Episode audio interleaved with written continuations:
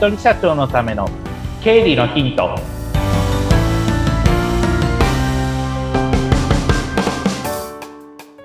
皆さんこんにちは。理財実践塾株式会社の池田孝之です。こんにちは。インタビュアーの水野紅子です。本日もよろしくお願いいたします。よろしくお願いします。もう8月に入りまして。暑い日が続いてると思うんでっていう 感じですね。私はもうこんな時には海に飛び込みたくなるんですが。ああ、いいですね。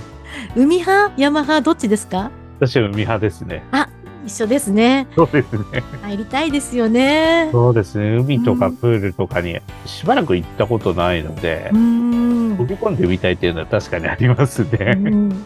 そんな思いを持ちつつ、今日もよろしくお願いします。はい、よろしくお願いいたします。今日はどんなお話になりますか？はい。えっと、前回に引き続いて領収書の話をするんですけれども、うん、まあ、領収書を、まあ、もらったらその後のアクションみたいな感じのところですね。うん、その、まあ、入力をしたりとか保管をしたりっていうところ、うん、その辺はもう電子帳簿保存法のこともちょっと意識した話をまた今日もしていきたいなというふうに思っております。はい。具体的にまあ、もら、前回まあ、領収書もらいましたっていうところまで話をしたかと思うんですけれども、大体その後のアクションって、まあ、会計ソフトとかに入力をするっていうのが多分次のステップになるかと思うんですね。でも、今までだったら多分手、あの、パソコンだったりスマホで自分で手を動かしながら入力をしていくっていうところがセオリーかと思うんですけれども、それだとまあ時間もかかるし、あとは来年のその電子帳簿保存法のことを意識したときに、そういったまあ条件面、まあいわば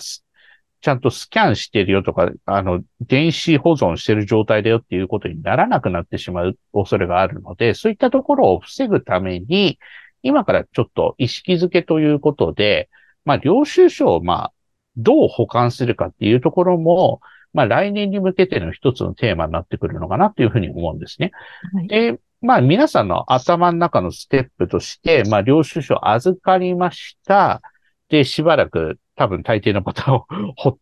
なんか貯めておきます。溜まった時になんか入力をし、慌ててしなきゃって言って、大抵のパターンの場合は確定申告の頃に慌ててどかりと入力するみたいな感じになってくるかと思うんですけれども、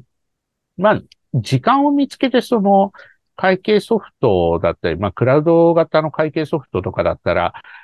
場合によっては画像を読み込んでそれをそのまんま仕分けにすることができるっていうのがもう今ではそういうソフトも多く出てきておりますので、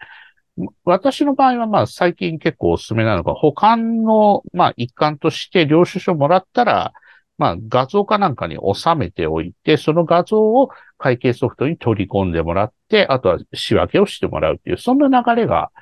一番まあ実は効率的なのかなっていうのは最近やりながら感じてます。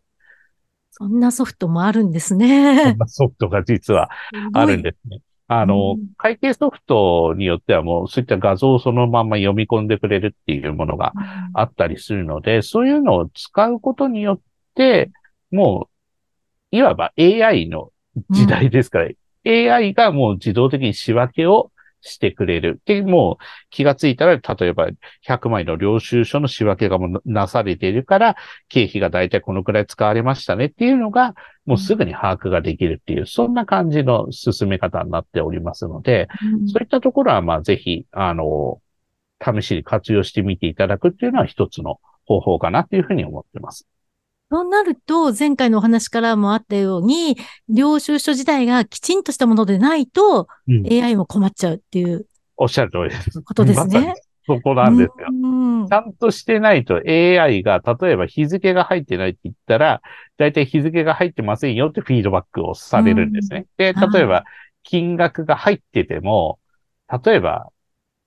文字が独特な方もいらっしゃいますよね。えー、あの、独特だったり、時間がないから、とりあえず殴り書きでザーッと書いたけど、うん、これは4、4なのか9なのかとか、これは1なのか7なのかっていうふうに、判読するのに結構悩む場合もあると思うんで、そういう場合はもう AI の方は、金額がちょっと不明瞭なので、あの、ちゃんと領収書確認してくださいね、みたいな感じでフィードバックされるっていう、そんな感じです。そうなんですね。はい。うん。なので、それのことを思うと、やっぱり、領収書前回の話からすれば、ちゃんともらってないとダメだよねっていうことにもなりかねないっていうことになります。はい。ですね。だから、もうそういったところをちゃんともらって入力を効率的にやっておいて、それで終わったら領収書はちゃんと保管しておく。で、最低限まあ、あの、日付ごとに並べて、例えばクリップ止めとかホチキス止めしたりとか、もっと丁寧な方だったら、のり付けして、1ヶ月単位で、まあ、ノートとか、あの、まあ、そういった紙かなんかに領収書貼っておいて、ファイルに保管しておくみたいな、そんな感じで、まあ、進めてる方って非常に多いかと思うので、そういった感じで、まあ、領収書を保管しておくっていうところになってきます。はい、そうすると、さらに問題になってくるのが、はい。領収書も入力終わったから捨てていいでしょ、池田さんっていうふうに言われるんですけど、これ、あの、去年も多分お話ししたと思うんですけれども、保存期間っていうのがちゃんと決まっておりますので、その保存期間を経過するまではちゃんと取っといてくださいねっていう感じです。で、うちの顧問の税理士の先生に何年取っとかなきゃいけないっていうふうに僕聞いたら、うん、池田さん10年だねって、あ、そうなんだ。7年とか10年とかって、そういった税金関係の法律によって若干違うんですけれども、でもまあ、長い方の期間を優先して考えた方がいいよっていうことで、そのまあ10年間は保存しておくっていう感じ。そうすると、まあ、今までだとそういそういったかさ、書類がかさばるじゃないですか。人によっては、1年に、例えば3箱、4箱ぐらいの段ボールに書類を詰めて保管するなんていうこともあったりするわけですけれども、そういったところをちゃんと保管しておいて、10年経ったら、1機ずつ、まあ、処分していくみたいな、そんな感じになるので、少なくとも10年分は書類は取っとかないといけないよっていうところが出てきますので、もう領収書を入力して、じゃあ入力終わったからじゃあ捨てていいや、じゃなくて、必ずそこは、まあ、取っとくようにしてくださいねっていうところが今の法律。というふうにご理解いただければと思います。なので、人によっては、全然もう、何箱も何か、何箱も積まれてるから、なかなか捨てられないねって言って、トランクルームを借りざるを得ないなんていう方も中にはいらっしゃったりするので、そういったところは、まあ、法律で決められてますので、あの、ちゃんと書類は取っておいてくださいねっていうところは申し上げたいなというところでございます。10年は結構ですよね。うん、はい。結構なボリュームになりますので、はい。ただそれはちゃんと守らないといけないので、うん、そこはちゃんと10年間保存して、終わったら1年ずつ処分していくという、そんな感じで、あの、書類保管は進めていただきたいなというところでございます。はい。ねいや、領収書は、あの、